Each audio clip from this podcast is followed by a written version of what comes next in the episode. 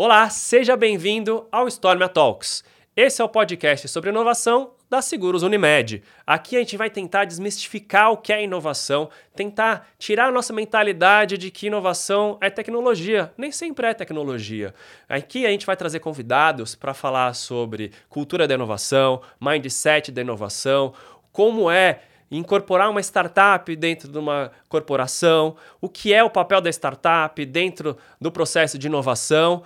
Então a gente vai trazer convidados aqui nessa primeira temporada focado em mindset de inovação. E hoje, para começar o bate-papo aqui nesse nosso primeiro episódio, eu trago o CEO e cofundador da Iapoli, o Adalberto Generoso. Seja bem-vindo, Adalberto. Tudo bem, muito prazer. Obrigado pela oportunidade. Estou ansioso pela nossa conversa. Maravilha. Eu trouxe aqui a Renata Ucha, superintendente Olá. de marketing lá da Seguros Unimed. Olá, tudo bem? Muito legal estar aqui. Vamos lá, começar. Boa, Rê. E também aqui junto comigo está o Fábio Nogue, superintendente de inovação e odonto lá da Seguros Unimed também. Seja bem-vindo aqui. com- Olá, Douglas. Muito prazer estar aqui com vocês. Vamos começar de bate pronto, assim, só para a gente aquecer os motores. Renata, o que que é inovação para você? Puxa, ontem eu li uma frase, né? como- Como que era? Criatividade é pensar, inovação é fazer, agir. Eu discordo um pouco, porque eu acho que tudo é pensar, fazer, agir, fazer diferente, fazer melhor o que já está sendo feito. Vários pontos de vista sobre o que é inovação. Ah, quando você está falando em uma linha de produção, você pode fazer melhor o que já está sendo feito. Quando você está falando de um atendimento ao cliente, você pode fazer o que ninguém fez. Então, inovação é fazer algo que talvez você não tenha pensado antes, sei lá, fazer melhor. Sei lá, tem um monte de coisa, não tem? Aí o Adalberto vai explicar melhor pra gente aqui.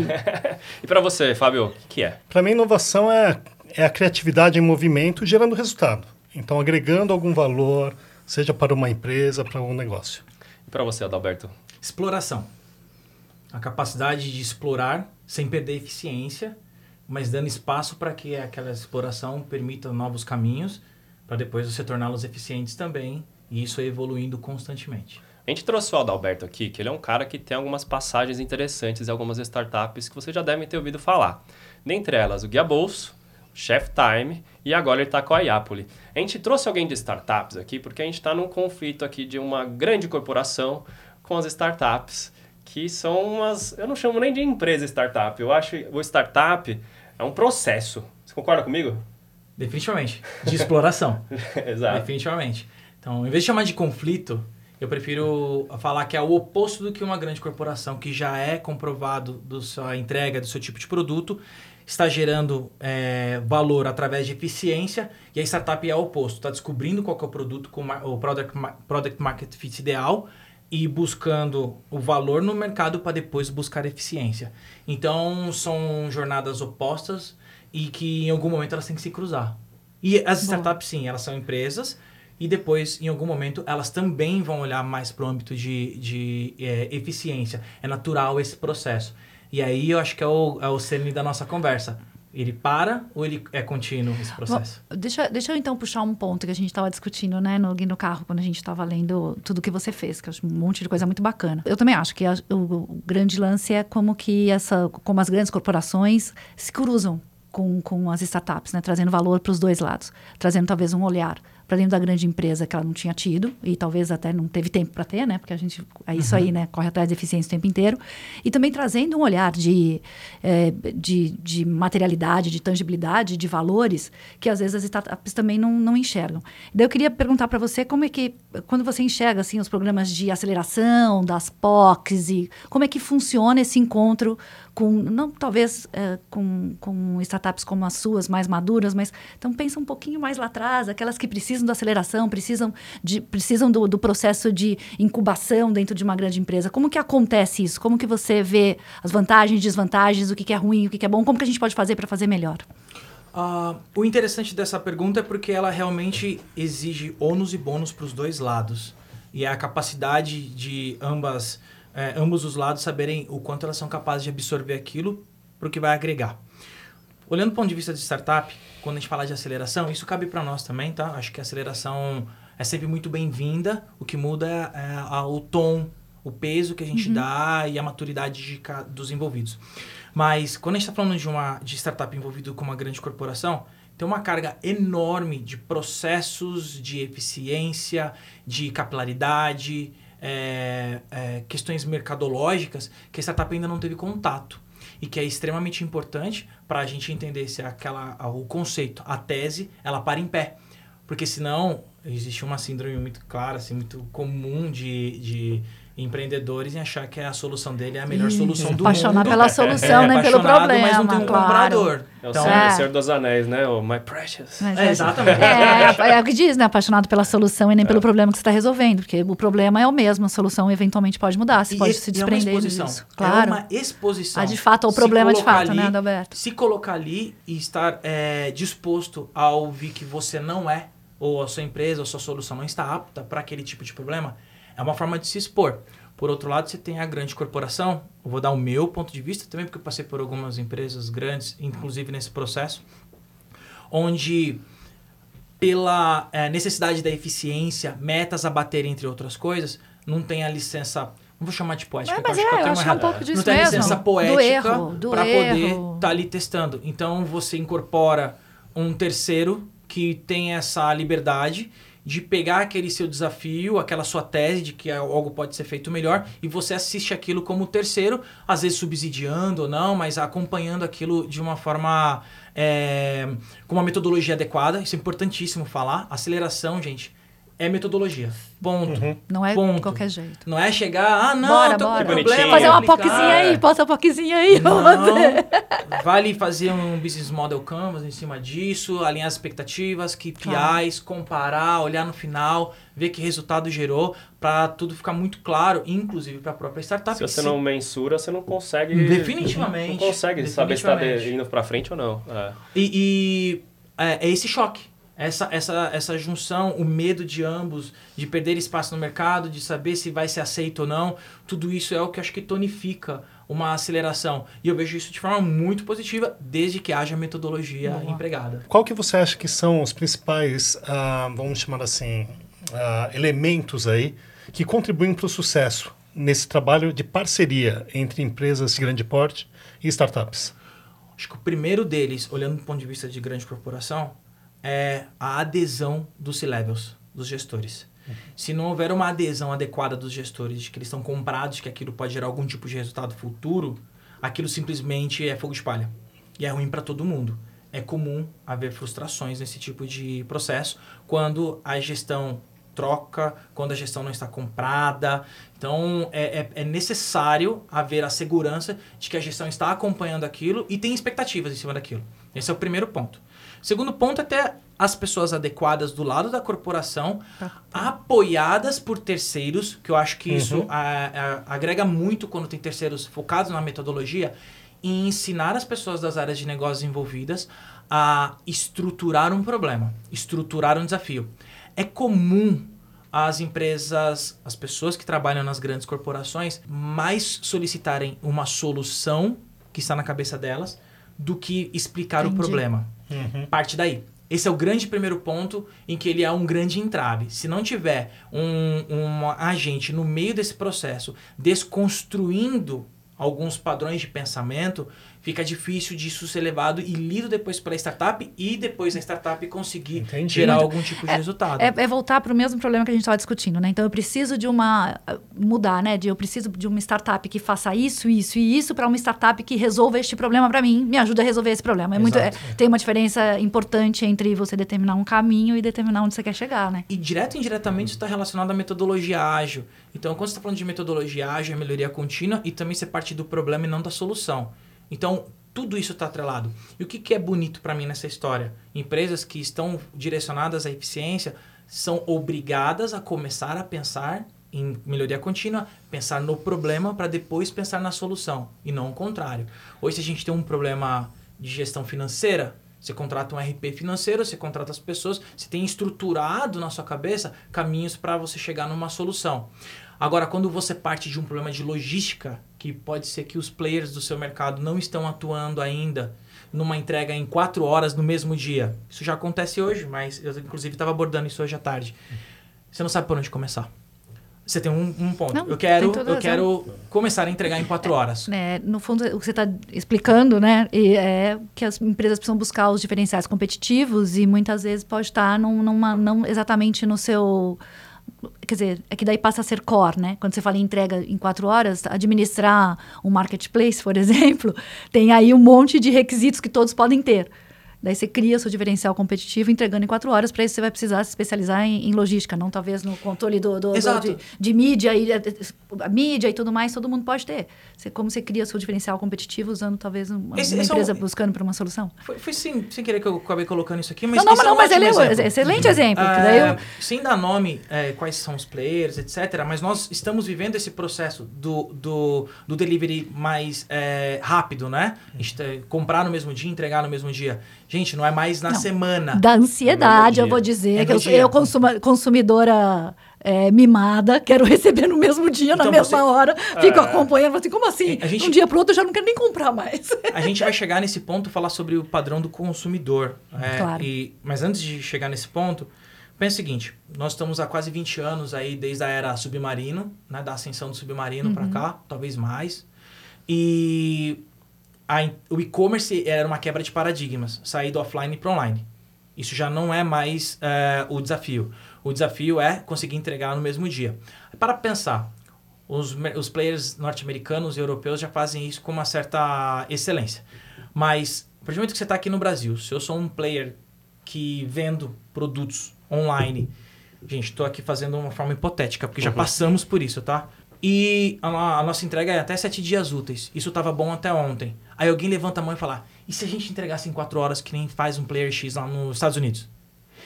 Levantei uma hipótese, não uhum. falei como, não falei quem faz, não falei absolutamente nada. Levantei uma hipótese. Alguém Isso. chegou e falou: loucura, o Brasil não funciona loucura. desse jeito. Loucura, loucura. exato, exato. Aí você começa a entender o viés de inovação. Porque custa dinheiro você explorar isso. Aí tem a questão do exploit e do explore. A gente vai chegar uhum. nisso também. É, é, quem é que compra isso? Tem que ser alguém que tenha é, capacidade e poder para poder financiar alguma coisa e está vendo valor naquilo para o futuro, porque não vai acontecer ali na hora. Mas quando você pensa na entrega em quatro horas, ela não tem a ver com furgões andando pelas ruas de São Paulo é, todos os dias, todas as horas. Tem a ver com dados, tem a ver com parceiros, tem a ver com logística, tem a ver com plataforma. E tudo isso não foi feito da noite para o dia. Às vezes é um processo de dois, três, quatro anos para chegar nisso. Isso é inovação. Bom, bom assunto. Você falou agora de uma mudança, então, quer dizer, de trazer o diferencial competitivo por um processo que, neste caso, neste e exemplo que você deu. Né? Não, não. É. De, demorou, enfim, né? Porque você teve que construir uma estrutura. Como é que você mantém é, diferencial competitivo quando como que você cria barreiras de entrada para o seu concorrente não, não entrar no, no, no, mesmo na mesma conversa que você? Você falou num problema de logística a gente está falando de uma coisa que é estruturante. Quando eu falo um produto diferente talvez eu precise de um, de um modelo de processo de fabricação, e daí eu tenho uma dificuldade, ou se eu trago da China, eu tenho que desenvolver lá, enfim. Mas tem outras coisas, né? Você tem aí dentro da sua experiência o, o guia bolso. Daí, uhum. gente, depois vocês precisam ler tudo que o Adalberto já fez. É, e, e eu, eu, trabalhei no mercado financeiro um tempão. E todo mundo fala assim, pô, a gente precisava ter uma espécie de um guia bolso. Todo mundo fala, ah, a gente precisava ter uma espécie de guia bolso, porque todo mundo queria, obviamente, agregar, ser, ser o centralizador da informação financeira de, de, do, do, do, do usuário. O que virou agora o Open Finance. É, o que, o que depois foi forçado, que foi forçado a virar. Todo mundo queria é. ser, ser, ser, ser esse centralizador. Claro que quem chega primeiro tem a vantagem competitiva de você ter, pô, já tá tudo lá, por que eu vou montar outro? Mas não tem uma barreira física como é montar uma, uma logística para entrega em quatro horas. Como é que você pensa este processo de manter competitividade em, em, em talvez proposições inovadoras que não tem essa barreira de entrada tão grande. Você sempre pensa na barreira de, de, de entrada? Ah, Como é que é esse processo? Sim, sim, sim. Isso é importantíssimo pensar na barreira de entrada. Mas tem paradigmas que vêm desde Henry Ford, desde a Revolução Industrial até conceitos de Michael Porter aqui no meio, onde é, arrisco a dizer que a gente está quebrando algumas premissas desse mercado. Por quê? Passamos os últimos, talvez, 50 anos lidando com um comportamento muito engessado do consumidor. Então, as mudanças de, de, de comportamento de consumo eram menores do que está acontecendo da última década para cá. É, desde a percepção do produto, do valor agregado, da evolução do produto. Hoje existe o hambúrguer 1.0, 2.0, 3.0. Olha que raciocínio maluco. está falando aqui de situações onde a pessoa, o consumidor, está com. Tudo bem que é uma bolha, tá? Dentro do nosso universo, eu estou falando é, é, universo das pessoas que têm acesso a esse tipo de produto ainda. Espero que isso popularize. Mas o conceito de que as, os produtos, os serviços, eles são evolutivos. Não era assim.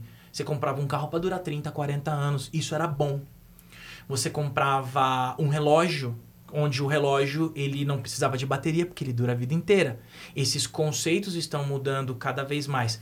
Então, muito, eu estava lendo um, num artigo no LinkedIn do Nóbrega, alguma coisa Nóbrega é o nome dele, sobre justamente a, a, a leitura engessada de grandes corporações, que nem a 3G Capital, entre outras, que criaram sistemas mais é, eficientes, e eficiência lê-se até espremer fornecedores, o que é, põe-se em- em questionamento aqui quando a gente está falando Fair da saúde, da habilidade, mais, a saúde né? do Não, ecossistema é. como um todo. Mas não Susten- sustentabilidade, governança, sustentabilidade. Definitivamente. é, é, tá, tá- tá É. primeira coisa. Eu não, não- não- nem, nem vou descer nesse assunto ESG, aqui. é. Mas é, e a, a diferença entre você criar um processo mais eficiente possível para entregar aquele produto, porque o seu, seu consumidor ele é padronizado.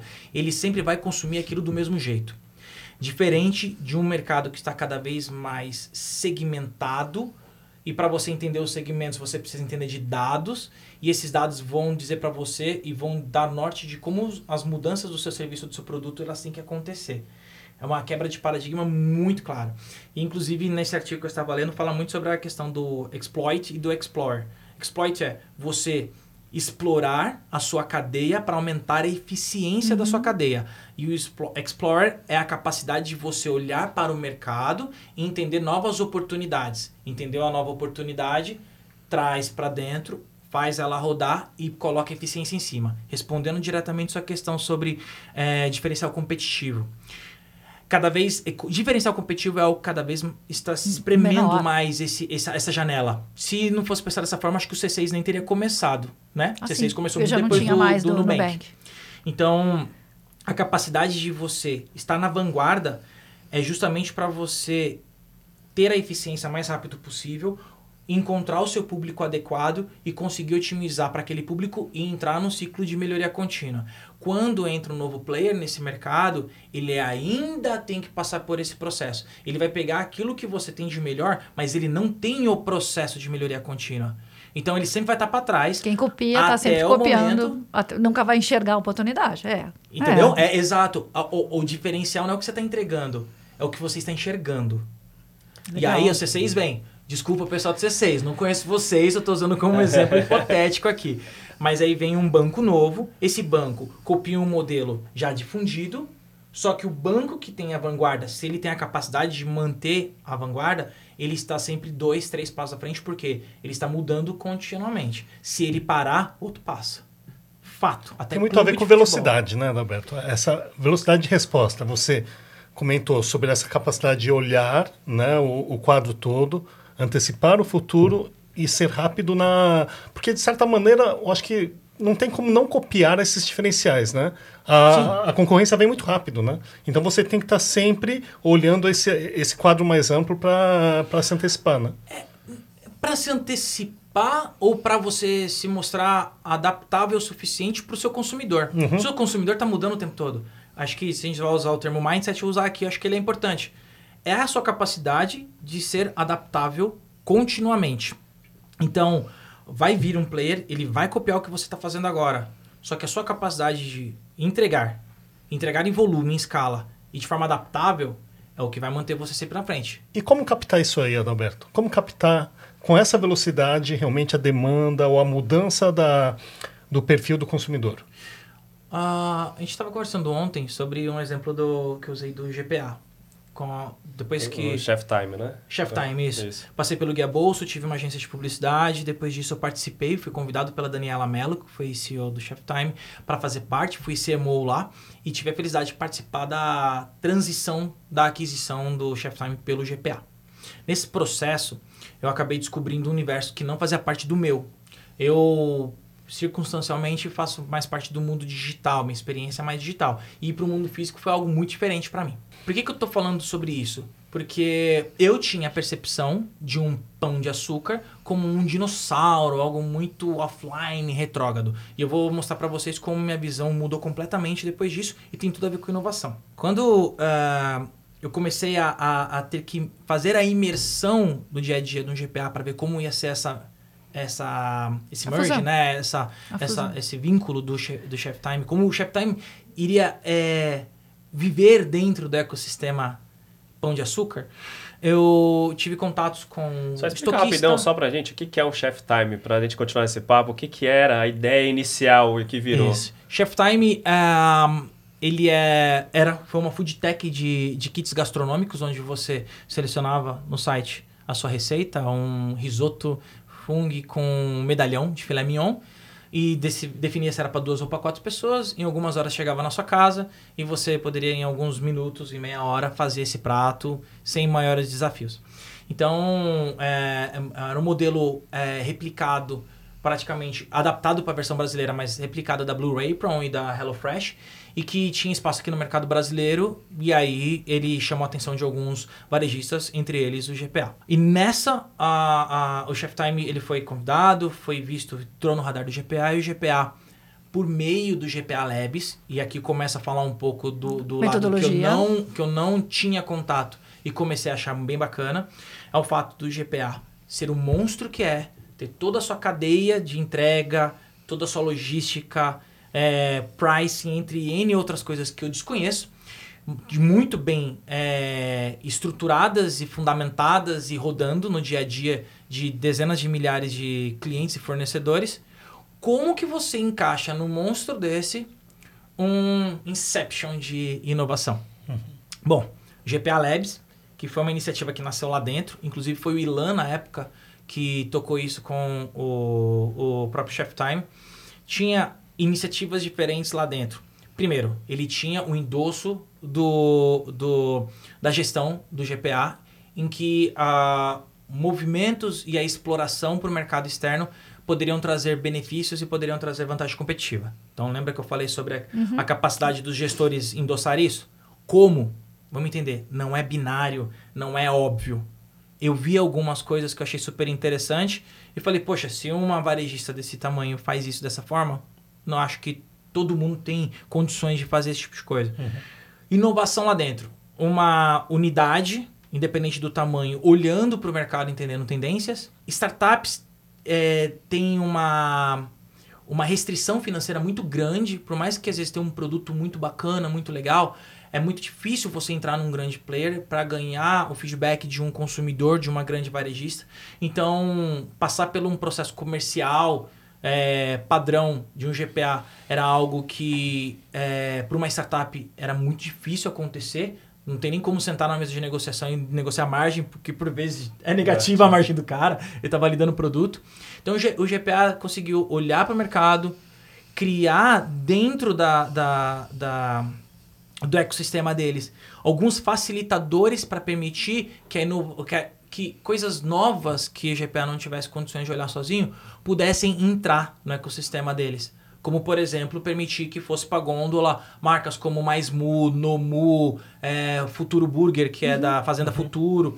São coisas que precisaram de, de, de iniciativas extras saindo da meta, saindo da rentabilidade, saindo do dia a dia do que é um pão de açúcar, para permitir que isso fosse entrado, tivesse essa, essa, essa, essa, esse espaço no mercado para começar a entender, inclusive, o consumidor. Para o GPA também tem outra forma de capitalizar isso. Não é só da gôndola. É entender se o consumidor está adepto também a esse tipo de produto. Afinal de contas, o, o, o, o capital mais precioso de uma varejista é o consumidor. É a fidelidade dele de mês a mês estar ali dentro. E se você entender o comportamento dele e o que está disposto a experimentar, isso tem valor. A gente discute bastante, né, no Gui, isso, né, de, de o quanto a inovação é, é isso, né? Tudo que a gente vai falar sempre tem, cara, não tem jeito. Isso eu já já vou falar para vocês, né? Meu aprendizado de vida é todas as decisões a mesma moeda, dois lados sempre, não tem o que falar. E a gente discute bastante isso, né? Se a inovação tem que estar muito mais inserida dentro do processo do dia a dia, porque de fato a gente é onde está a pulsação do negócio, né? Todo mundo sente ali, ou se ela tem que estar apartada para poder ter a capacidade de olhar as coisas novas e de, de alguma maneira deglutir isso e, tra- e trazer um pouco mais pronta para dentro. Porque é isso, né? O, o negócio está fervendo o tempo inteiro com, a, com as coisas que te atropela para pensar em coisas novas. Mas em compensação, o mau pulso está dentro do negócio. Uhum. Quando você vai para fora, você tá, você tem um, uma outra visão, mas é, você tem uma oportunidade de Essa talvez capacidade de ambidestria. De, é, né? de, de talvez de, de uma capacidade é. maior quando você tem esse intermédio, né? A gente também tem, tem lá o Storm, é por isso que a gente está aqui, né? A gente tem uma, é uma célula aparta, apartada, mas dentro do negócio, né? O Nug é o cara do negócio e está lá na célula de inovação. É, de tudo que você falou, é, daí agora eu vou, vou, vou provocar, né? É, quando você fala assim, puxa, ah, a gente tem que entender o que o consumidor quer e se adaptar. E como é que fica a história de Steve Jobs lançando uma coisa que ninguém nem esperava? Daí falar, cara, eu nem sabia que eu precisava disso. Onde que está essa inovação que é... Disruptiva, né? Não, além de disruptiva, né? Como é que é? Né? é? É, vai muito além do, do disruptivo, né? Ela muda totalmente o, o, o, o padrão de consumo. Para né? mim, ela é entrega de quatro horas. Você tinha um BlackBerry na época. Alguém virou e falou assim: Você quer o BlackBerry? Como é que eu entrego isso em quatro horas? É quase não, a mesma coisa. Ah, não. Daí a inspiração de Steve Jobs pro, pro iPhone era, era foi, foi, foi, foi pior. Foi pior. Nem foi o BlackBerry. A inspiração do, do, do iPhone foi um, um Walkman que o, que o Steve Jobs não largava. Daí ele transformou aquilo no iPod, do iPod pro Ah, iPhone, sim, sim, foi uma junção. É. O eu Não, sei, sim, mas, você. é- mas eu entendi, é, é- mas não é quatro horas. A- Aí, aí já existia uma entrega de sete dias e ela foi para quatro horas. Ah, o, o- a, a proposta, mas assim, eu- como, eu- como eu que acho que a provocação de onde eu ali vou foi a pro, mesma. de pra onde eu vou para uma coisa que o cara fala assim, cara, eu não sabia nem que eu precisava. Eu escutei um podcast hoje de manhã que fala exatamente disso. Que é, normalmente a caterpillar, né, a lagarta, é uma coisa feia que você não sabe o que vai virar lá na frente. Dentro de uma corporação, as corporações estão acostumadas a matarem as lagartas antes de se transformar numa borboleta. Então é muito mais fácil uma lagarta fora da corporação virar uma borboleta sim, e a dúvida, corporação dúvida. É. absorver ela. É, é uma boa metáfora. Mas emendando com o que você falou sobre estar dentro ou estar fora, é, não acho que tem uma resposta ideal, mas eu acredito no híbrido. E ela começa fora, justamente para você não entrar na loucura das metas do dia a dia, e ela começa a interferir no, na cadeia de eficiência. Por exemplo, colocar um, um, um produto numa gôndola inovador, como esses que eu citei, lá no, no Pão de Açúcar, ele interfere na cadeia de eficiência.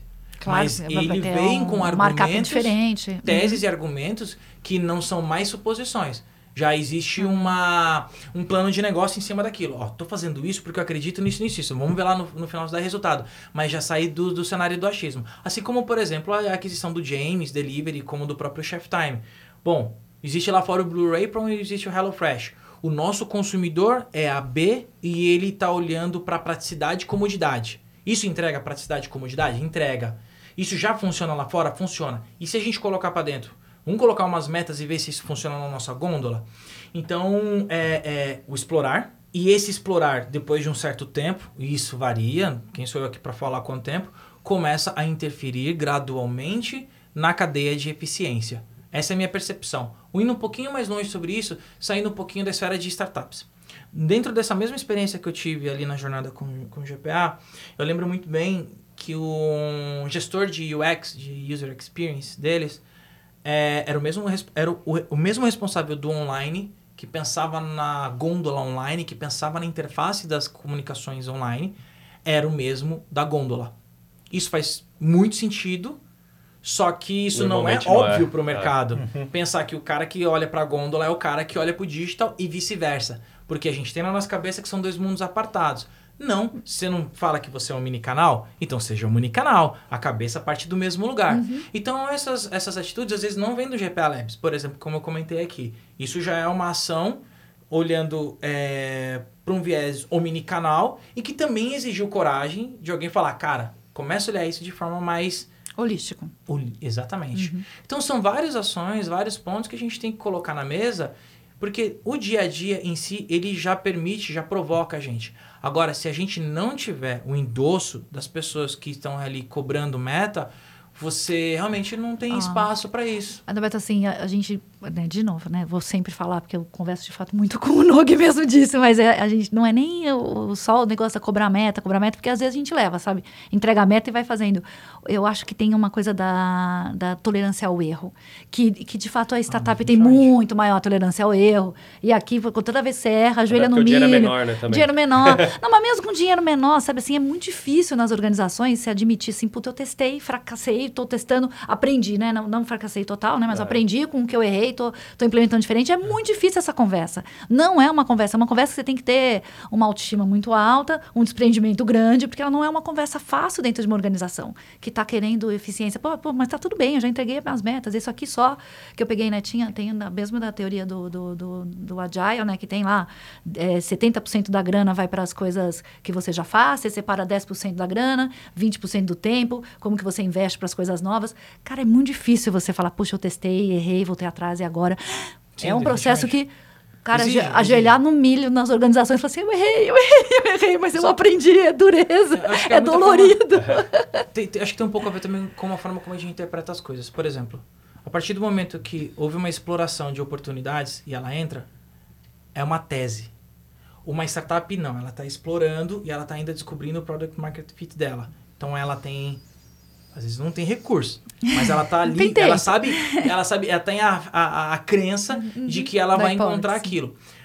O que uma grande corporação não está disposta a isso. A partir do momento que existe a tese, tanto que todos os exemplos que a gente deu aqui foi sempre, ó, coloca aqui na sua cadeia e a gente espera isso e vamos ver se vai bater isso. Então é sempre no, no, no, no sentido de é, gerar uma certa expectativa, ver se ela vai bater e ver e mensurar resultados. Então, entra como uma tese dentro de uma grande corporação. Eu acho que é um jeito é, honesto de lidar com isso, porque você é, lida isso com fundamento, com base, esperando o resultado, sim, não imediato, talvez um pouco mais longo, mas ao mesmo tempo você está dando espaço para aquilo que o mercado está falando que dá para explorar, você permitir que outros players façam esse tipo de, de, de ação e tragam para você e você coloca para é. dentro como tese.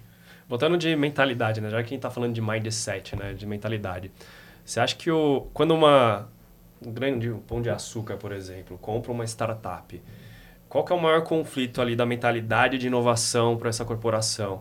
É na junção das culturas, é absorver o que está acontecendo no momento ali, uma coisa completamente nova e tentar colocar dentro da mentalidade dinossáurica que os caras têm. O que, que, você acha dessa mentalidade, desse conflito que tem? Ou não é um conflito, você acha que tá, tá diferente no mercado? Você foi pro extremo, né? Uma aquisição. é. Quando a gente tá falando de aceleração, é mais fácil responder isso é. aí, eu até prefiro. Mas numa aquisição, isso mexe muito com a cultura interna da empresa. É muito difícil falar o que acontece, mas é um choque. É um choque e existem riscos de você jogar para escanteio o time de executivos que entraram com aquela cabeça, entraram com, com aquela velocidade, com aquela gana de, de testar, ter essa mentalidade e levar para a corporação. Então, o, sobre esse aspecto, acho que o mais importante aqui, se tem um recado, é tomar muito cuidado para não jogar de escanteio. É muito comum. Normalmente, é comum, numa aquisição, existir o conceito de earnout. Então, o fundador, os fundadores já estão tão cansados daquilo que eles combinam o jogo com a grande corporação, fazem a transição, entregam, aquilo passa a fazer muito mais uma parte da cadeia de eficiência do que de inovação e existe a saída desses executivos, entendeu? Então, é caso a caso, mas se esses executivos continuam, a tendência é eles serem escanteados tem que tomar muito cuidado para isso não acontecer. Conta um pouquinho, Adalberto, como que foi isso. a sua experiência aí com, o Pão de Açúcar. Com o Pão de Açúcar? O Guia Bolsa, uma exceção. só para mudar, vamos... O Guia Bolsa sai muito, muito antes de qualquer tipo de aquisição e de aporte. É, começou com o conceito de um website chamado controlefinanceiro.com e isso virou a tese para depois virar o Guia Bolso. Então, foi muito embrionária a minha participação nisso. Foi, é, foi do ponto de vista do modelo de negócio e do produto em si. Uhum. E do produto em si. Uh, do Chef Time é um pouquinho mais... Você estava mais, mais envolvido na, na junção, quando fez a Estava mais envolvido na junção, só que é, eu optei por não ficar, não praticar uhum. esse earnout e sair porque eu já tinha a Iapoli no meu horizonte e esse era o meu foco. Então, uh, eu fiz essa transição existiu a, a oportunidade, a possibilidade de ficar dentro da, da do, do, time e ficar esses três anos, se eu não me engano, operando com eles e passando todo o conhecimento em si, mas por uma opção pessoal, eu abri mão de parte do meu exit para que eu pudesse tocar outras coisas, entendeu? Então foi, foi, foi, nesse processo. Mas é importante falar um pouco sobre a Apple nesse aspecto, que é, não como aquisição, não como uma empresa que foi absorvida, mas como uma empresa que está sendo acelerada com grandes corporações, é o nosso papel de agente transformador. Exemplos muito é rápidos aqui. A gente trabalha com Havaianas, Porto Belo, Eurofarma, Ering, Flamengo, Cristo uhum. Redentor.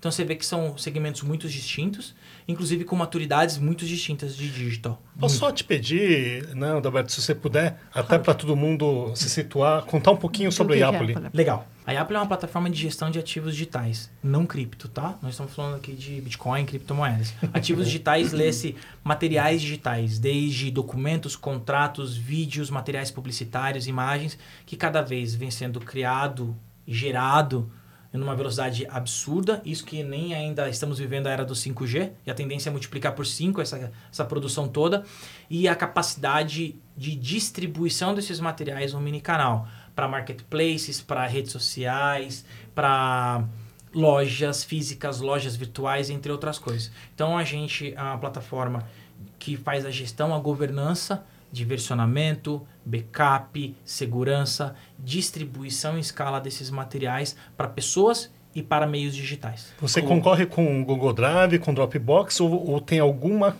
uh, algum diferencial nessa prestação de serviços? Do ponto de vista de governança, ele, ele resume todo esse aspecto.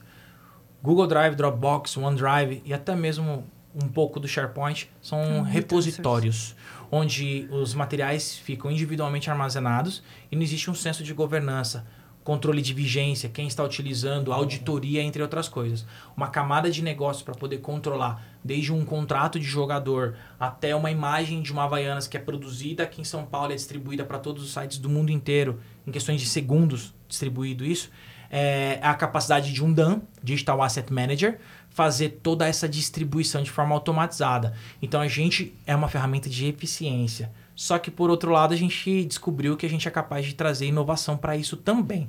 E é o que eu posso aos poucos comentando aqui no meio. Gestão de ativos mesmo. Né? Gestão de ativos uhum. digitais. E como que surgiu a, a, história da Iapoli? De onde veio essa ideia sua assim? Como que deu o start? Até para pensar no mindset de inovação, da onde te saiu essa inovação na sua vida?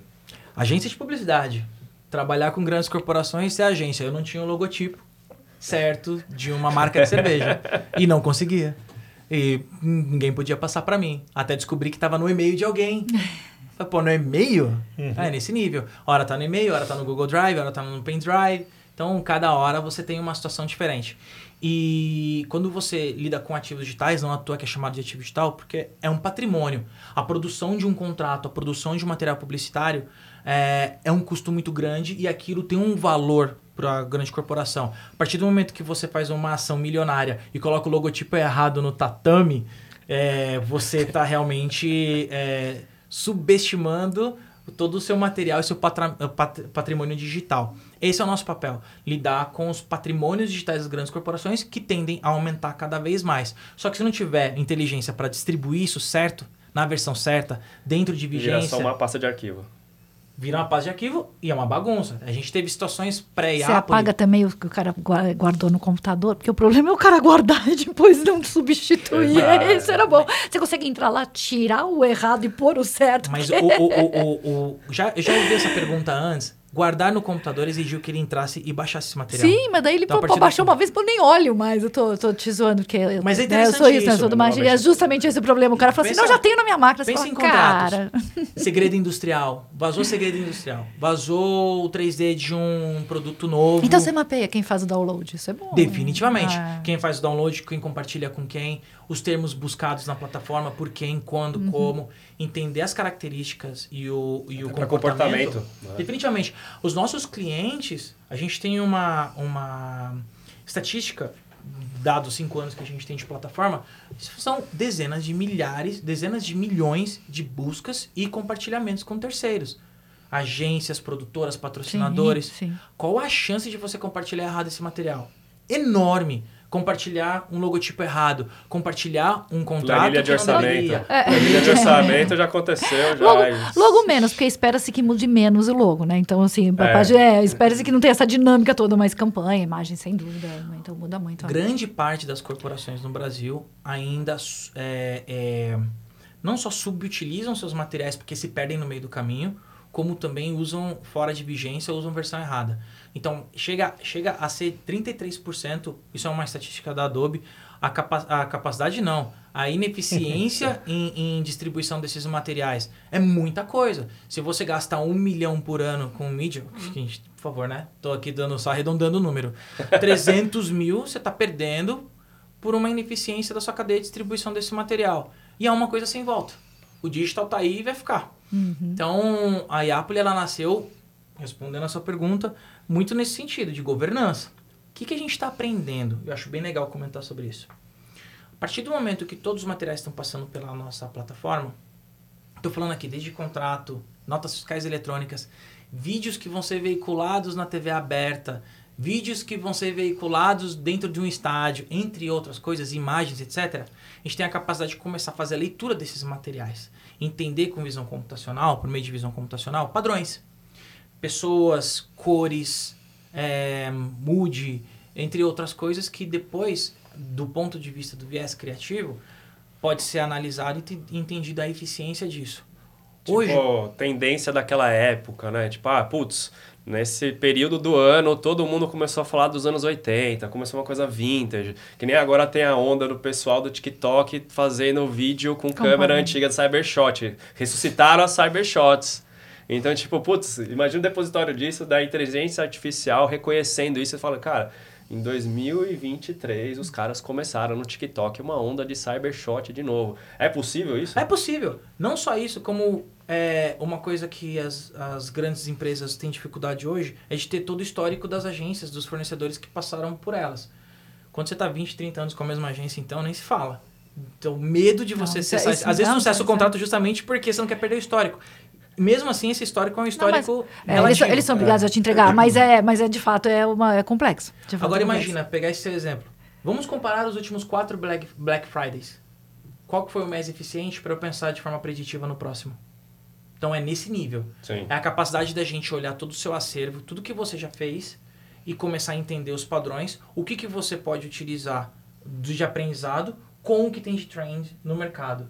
Isso pode levar para um outro nível, e aí você pode usar um OpenAI, você pode usar N ferramentas de inteligência artificial e machine learning que podem começar a dar um norte do que você pode fazer. Um exemplo muito simples, tá? Pega os e-commerces em geral de retail fashion. Tem muitos modelos, pessoas com as roupas, certo? Você perguntar hoje para toda e qualquer loja aqui no Brasil, qual que é o modelo, a modelo, a pessoa que mais converte? Ninguém sabe.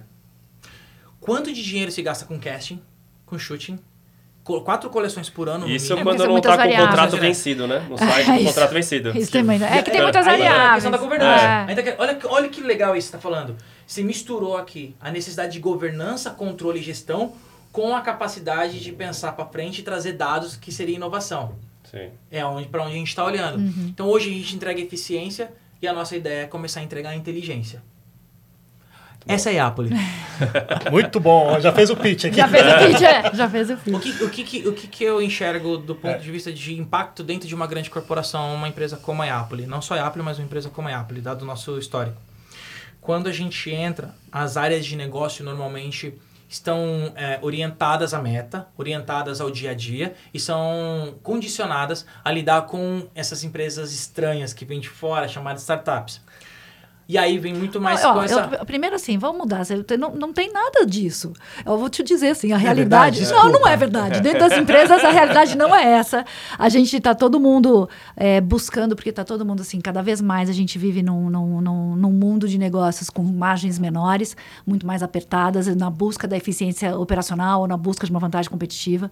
O que hoje tem dentro das organizações e das últimas que eu, que eu passei, a gente está lutando para conseguir essa Mas eu acho que solução, sabe? acontece muito daquilo que você comentou momento, de certa forma, a gente já tem a solução na cabeça, entendeu? Pode ser, Eu acho pode que ser que esse tenha, tenha que um- que mudar. metodologia É isso aí. diferente. Isso é Isso é reativo. legal. Não, mas acho que essa- é- é- isso é uma coisa de mudança de metodologia que você falou, né? Então, assim, quando você tem uma organização que, que inter- faz a intermediação entre, entre a startup, Desconstrói. desconstrói, ajuda nessa desconstrução, mas qual é o seu problema, né? Vai, acho que tem, tem gera menor conflito, mas acho que já não existe mais isso assim, não, pô, a gente tá aqui sossegado e vem aqui a startup. Não, não, não tem mais isso, não, ninguém, porque ninguém tá sossegado, ninguém mais tá em berço esplêndido, é, eu é acho. bo- é sabe? bom ouvir isso, ainda mais de vocês. Mas na prática, parte do time que está envolvido, por vezes é um time que foi colocado dentro dessa, dentro dessa iniciativa e por vezes está tem que focar na entrega dele, mas foi forçado a entrar nessa iniciativa. Por vezes, parte desse time, sim, é reativo. E eu entendo perfeitamente que isso não é legal para a pessoa que por vezes não faz parte desse movimento, mas por uma necessidade da área de negócio que precisa da visão daquela pessoa ter sido puxada e colocada ali. É, quando, quando eu falo de ser um ser estranho, é muito mais pelo aspecto não da, de, de, de vir com ideias diferentes, mas o fato de a gente trabalhar com agilismo, metodologia ágil, por exemplo, é um jeito de você chocar positivamente. E dentro do processo de aceleração ou de um processo de contrato mesmo, como acontece com a gente, você evangelizar obrigatoriamente aquela equipe a entender como que é uma melhoria contínua, o que que é MVP. Ah, você precisa de um botão azul aqui? Tá, por que, que você precisa de um botão azul? E você nem precisa estar na aceleração para isso acontecer no nosso dia a dia. Por vezes, nossos clientes, que a gente está super aberto a ouvir os feedbacks deles e a plataforma praticamente evolui pelo feedback dos nossos clientes, vem muito nesse sentido. Pô, vocês podiam colocar aqui um botão. Cara, precisa de uma inteligência artificial que reconheça aqui todos os nossos produtos automaticamente. Por que, que você precisa disso? Porque, na verdade, não tem nenhuma planilha Excel com, ó, consolidando todos os todos, os produtos. E aí você vai entender que, ah, você não tem uma fonte da verdade. Então, antes da gente pensar em ter uma inteligência artificial lendo tudo, eu preciso ter uma fonte da verdade para eu poder ler, É, mas não, entender não atrás. inviabiliza a necessidade de reconhecimento de, de- do- daquele Não, arquivo ser do não. produto. É, eu, assim, é, n- não acho nem que, que seja só o fato da metodologia ágil. Tem um monte de empresa que hoje trabalha com ágil. Eu, eu, dentro do marketing, trabalho com ágil. É, eu acho que você falou um ponto importante que você vai conectar lá com, com o começo, né? Você precisa ter um engajamento. Daí, engajamento do C-Level, óbvio, mas ele não é, su- né, não é o suficiente. Não, você precisa ter. É, tem que ser engajamento. sponsor, né? É, por isso É que um talvez assim, sponsor, tem né? que ter essa história, mas não só um esposo, sabe, Doug? Eu acho que precisa ter. acreditar, né? É, eu acho que as pessoas que precisam estar ali precisam acreditar no, no que, no, naquilo que vai trazer uma solução, ou, ou por porque tem uma visão. E eu acho que sempre eu- eu- é- é- minha, minha avó já dizia, né? Vem pelo amor ou vem pela dor. É. É, muito be- bem se você vier pelo amor, que bom, mas não, porra, porque o negócio tá pegando muito, a gente precisa dessa solução, Eu acho que, né? Eu acho que tem- assim, o, o principal ponto aqui, até por essa nossa jornada, nessa primeira temporada aqui, que a gente está falando de mindset, é o quanto a gente consegue implementar um mindset de inovação numa startup dentro de uma corporação. Eu acho que isso pode ser um resumo Sem desse triturar, episódio sem aqui. triturar. Sem um triturar o outro. E é um clash de cultura, né? Quando você está numa startup, você tem um olhar ah, muito mais para uma, uma coisa muito mais específica. E dentro, quando você está dentro da cultura da empresa do dia a dia, você tem que ter um olhar muito mais generalista. Então, assim, puta, você sabe que tem esse problema, mas, cara, não dá para eu me dedicar só àquilo, porque eu tenho outro, porque eu tenho outro, porque eu tenho a meta, porque eu tenho outro. Exato. É. E acho que a startup te ajuda. Assim, putz, como que eu trago esse olhar muito mais preciso? E daí você fala assim, cara, como eu, eu, eu gasto uma energia que talvez a gente não tenha disponível por conta de de despesas fixas, por conta de gente para cuidar daquilo. Você traz uma força extra com um olhar específico de gente super bem treinada, de gente, de gente que está ali para aquela, pra aquela disposição para resolver aquele problema. Então, acho que tem mais a ver com, com essa disponibilidade, tanto da startup quanto da própria empresa, em, em, em abrir e falar, cara, eu estou aqui de coração aberto para aí engajar. volta- né? De ambos os volta- lados. Volta ao que o Adalberto falou, né? Do A questão da experimentação. De experimentação. Ah, no ambiente corporativo, a gente tenta planejar tudo mais e o experimentar, ele não é... Não tem nem espaço. Não é né? priorizado, Não tem espaço não tem, não tem espaço. Acho né? que Porque é um você não isso. pode ter margem para erro, de certa maneira, né? O que, ah, aí volta a questão No da versão ao erro. Né? Quando a, a- já a startup ela já tem essa premissa de ir experimentando caminhos, Sim. né? definitivamente. Né? De aprender com erro. Então, então, tem um ponto interessante aqui que não necessariamente precisa vir de uma aceleração. O fato de resolver uma dor específica, por mais que entre num contrato direto, uma grande corporação como uma startup, naturalmente esse contato ele já é um, ele já gera uma transformação, já faz da startup um agente transformador. Como eu falei, é, é, trabalhamos com um dos nossos clientes, os nossos primeiros clientes, que ele fala assim, putz, quando é que vocês vão ter isso aqui? Bom, a gente vai ter isso provavelmente em dois ou três ciclos. Que? Me dá data! Eu preciso de data! Ah, Jéssica, por favor, tá ouvindo isso, ela vai dar risada. É, não, não vou te dar data. Porque é o seguinte, a gente vai colocar uma versão no ar primária. Ela não é a ideal, a gente sabe disso. Depois que a gente botou no ar, você vai dar feedbacks pra gente sobre se aquilo é adequado ou não pra você e o que, que a gente pode melhorar. Quando, quando essa, esse processo ele tá no começo, ele choca. Choca muito. Porque as pessoas são orientadas a cronograma, a prazo, a entregas, a metas. E a startup vem num outro conceito de experimentação, de MVP, melhoria contínua, etc. Quando você ganha confiança da corporação ou daquela área de negócio, aquilo fica natural. E é muito mais fácil a própria área de negócio reverberar para dentro. Não foi um curso. Não é um mini talk explicando o que, que é metodologia ágil.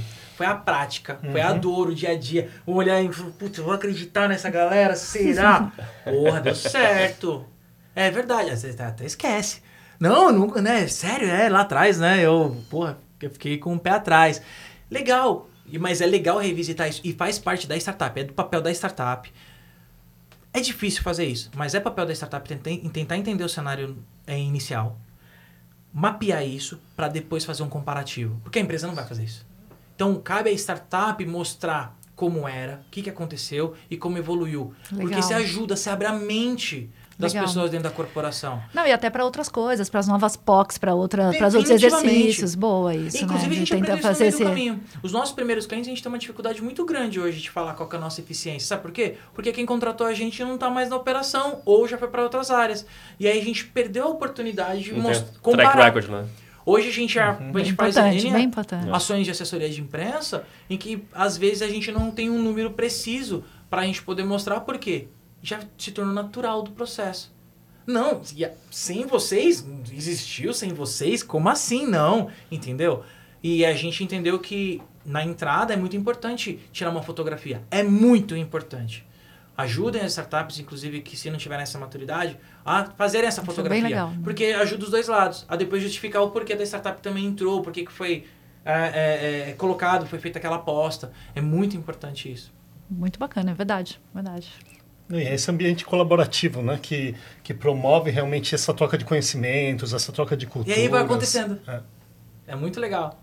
Então, é, é, é um agente transformador. Uma startup, ela entra com esse papel, ela aprende, ela leva e ela...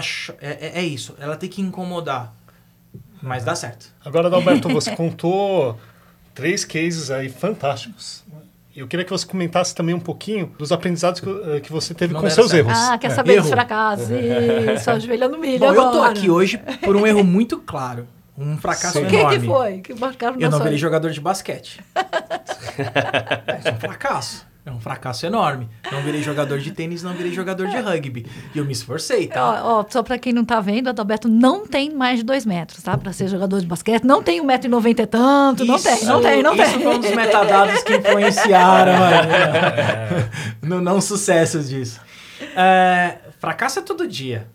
Acho que o fato de eu não lidar com as coisas como fracasso, e sim como é, Aprendizado. aprendizado e um trabalho contínuo é o que faz a gente ter essa resiliência. É, participei de, um, de, um, de uma pesquisa de um pós-doutorando, onde ele queria entender a cabeça dos empreendedores lidando com cenários incertos de forma constante. Como que você faz? O que, que vem na sua cabeça? Eu falei, cara, bullying a infância inteira. É, meus pais sempre foram muito dedicados, deu oportunidade de a gente ter educação, tudo, mas não tinha uma perspectiva de que ia ser milionário, ser rico. Vim de diadema. Então, é, a perspectiva ali é trabalha, melhora pra sair daqui. Então, Esse era seu drive, espaço. né? Esse era seu drive. Minha, minha mãe foi sacoleira. Ela- eu lembro dela grávida, comigo do lado, vendendo lingerie pelo bairro. Meu pai também tem, tem o empreendimento dele. Eu sempre vi, vi as coisas muito no cenário de incerteza e tentativa. Vem natural. De é luta, forma né? natural. De luta, que nada vem de é. graça, que nada vem na boa. todo.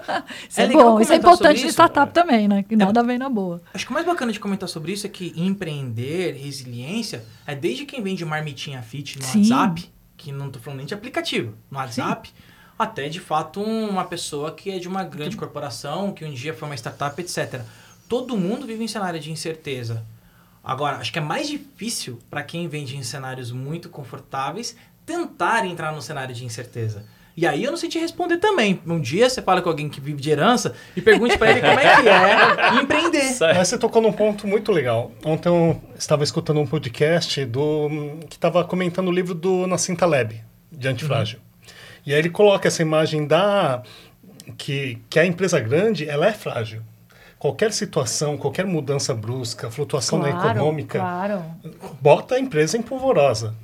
Agora, a startup, ela ela se fortalece por meio das dificuldades, se fortalece com o problema e isso vai levando ela a um crescimento. Né? E você está colocando, trazendo isso aí para o âmbito pessoal, que aí é relevante para todos, inclusive colaboradores de empresas, startups e aí por diante, que é transformar esses atritos em oportunidade de desenvolvimento, de crescimento e aprendizado. Eu não costumo falar sobre livros que eu leio, e eu não leio livros de tecnologia e de negócio já vivo isso todo dia, tudo bem que eu poderia me especializar mais, mas tem hora que cansa, né? Eu vou desenhar e vou ler algumas coisas diferentes. E eu tô terminando a biografia do Churchill. Não sou entusiasta do Churchill, tá? Mas é interessante se aprofundar e entender de história. Importante. Então uma coisa, vou tentar parafrasear ele aqui muito rapidamente. Nunca desperdice uma boa crise. E é uhum. isso. Só que em vez de pensar nisso de forma pontual, esperar uma guerra mundial pra você falar chamar de crise, crise é todo dia. Só que aí chega um ponto que você para de chamar de crise. Aquilo faz parte do DNA. Você começa tá a chamar ali. de Brasil. Você começa a chamar de bom dia. Vai, bom dia, Brasil. Mas é interessante falar isso, sabe por quê? Eu não sei qual a percepção de outras pessoas, vou dar a minha. Tá aí, tem um governo, virar outro, ah, o câmbio vai subir, vai descer. Sempre e... tem muito problema pra você resolver no Brasil, cara. É super florido pra Mas você. essas coisas não impactam no meu humor ou na minha decisão. Sim. Porque Isso é isso, para mim, já sempre tô esperando o pior cenário possível, cara. a gente vai entrar agora numa rodada nova de investimento. Pior momento para falar de investimento. Ninguém tá investindo. Pra, isso isso é, é um senso generalizado, tá? Generalista, na verdade. Existe sim, acho que fundos olhando especificamente para startups que estão com saudabilidade financeira, tem um projeto muito claro, etc. Já geram receita, né? Que eu acho que esse é o grande X da questão. Exatamente. Então, eu fui obrigado a gerar receita. Eu fui obrigado a pensar nisso porque eu não tinha caixa. Hoje, eu estou muito mais confortável para virar para um fundo de grande porte, para eles e falar assim, então, vem aqui porque aqui é, aqui é sucesso, entendeu?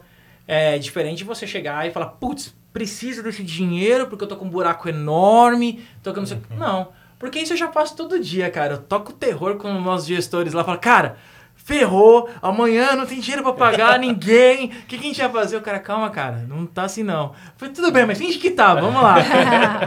Boa. Muito bem. Para finalizar aqui, né, nosso super podcast, para a gente pegar um gancho de mindset de inovação. Onde você acha que uma pessoa, dentro de uma corporação, dentro de uma startup, ela pode se ancorar para sempre ser inovadora? Ó. Onde ela pode se ancorar? Tem um bom gestor, cara. Acho que a, a- não existe empresa sem pessoas, certo? Começa por aí. E as pessoas que estão na base da pirâmide no dia a dia, que normalmente são as que enxergam as oportunidades, elas precisam confiar nas pessoas que estão é, imediatamente ou dentro do- da, da pirâmide, da hierarquia, estão acima delas. Então, é, a postura. Eu sou CEO de uma empresa de 21 pessoas. É nada em relação a uma grande corporação. Mas as minhas atitudes, a minha postura reflete imediatamente até o, o, o, a ponta operacional, mais operacional que a gente tem. E isso não acho que seja diferente em grandes corporações. Então é a forma como, como a- é a postura, o que fala, ou como reflete. Isso serve para tudo. Você não precisa ser uma celebridade. Você já é uma celebridade dentro da sua empresa.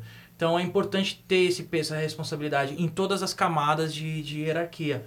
É isso que vai dar confiança para que você empodere a pessoa a querer se abrir, querer conversar, porque às vezes começa disso. Pode ser que as iniciativas mais claras de inovação, elas partam da, da, do conforto, da segurança da pessoa em se abrir e falar, cara, já parou pra pensar se a gente mudasse a capa para verde em vez de azul? Não ia ser melhor? Mas se não existe essa abertura, é algo que Vai minando a vontade da pessoa ser não é um inovadora. bom né? jeito de falar. Eu ia usar um termo muito ruim aqui, mas ir nesse caminho. Bacana. É. para você, considerações finais dessa nossa jornada. Não, super agradecer. Acho foi super bacana. Obrigada, Adalberto. Acho que tem uma pô, a gente tem que pensar nisso, né? No engajamento das pessoas, no conforto. A gente fala muito em, em não é conforto psicológico, em, em acolhimento né, da, da, das opiniões de tudo, de como que essa informação chega em todo lugar e todo mundo tem abertura para dizer. Acho que você está falando algumas coisas bem importantes para a gente aqui no processo que a gente está justamente nisso de incubação, de tentar trazer é, é, startups para ajudar a gente no nosso negócio. Você deu muitas dicas super importantes. Muito obrigada. Achei bem bacana. Nog, considerações? Alberto, agradecer aí o aprendizado, a troca de ideias. Eu acho que essa mensagem final que você colocou, eu acho extremamente relevante. Né? O, a gente pensar é, como que essas, como a gente encara as situações de atrito, de dificuldade e transforma isso em combustível para que a gente possa criar, para que a gente possa inovar, para que a gente possa e é, é, interessante, né? Porque muitas vezes a gente quer o, o momento perfeito para ah, tentar coisas novas. E, na verdade, o que leva a gente a inovar, a trabalhar de forma diferente, é justamente a crise, né? que você colocou aí do, a situação de Churchill. é eu acho que ela é bem pertinente. É, muda a forma como a gente encara as crises, muda a forma como a gente encara a dificuldade.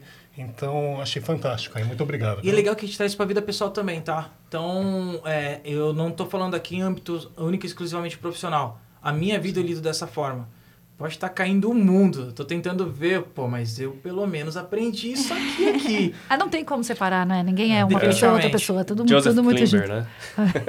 Ele nunca desiste. Você entrega idade, hein, cara? Não, não, corta. Aqueles... Mas é uma boa referência de resiliência, né? Eu sempre falo, tem uma frase célebre minha. Minha ego, ego trip. É, a diferença do minha. teimoso e do resiliente é que o resiliente foi o bem-sucedido, porque até ele não ser bem-sucedido, ele é teimoso. Fica a reflexão. Então, então, então, a diferença entre o resiliente e o teimoso é que o teimoso desistiu. Então só ficou a teimosia e o resiliente exato, conseguiu. Então não é, de, é não desistir. É, eu, sou, eu não desisto. Fala parabéns pra você, você é teimoso. Teimoso, teimoso exato. Então o teimoso nunca desiste para se tornar um resiliente. Boa. gente, muito obrigado por esse episódio. A gente começou com o pé direito aqui o Storm Talks. E se você gostou desse episódio, quer saber mais sobre inovação, faça que nem eu faço eu sou assíduo de podcasts e se eu gosto do podcast, já façam minha inscrição no canal, seja no YouTube, seja no Spotify, no Apple Podcasts, para nunca perder as novidades, porque no mar de informações que a gente tem hoje, você acaba se perdendo nas inscrições e o que entra de novidade. Então fica a minha dica aqui para você. Gostou de inovação? Quer saber mais sobre inovação? Acesse o Spotify ou o YouTube ou o seu canal favorito e se inscreva no Storm Talks e até a próxima.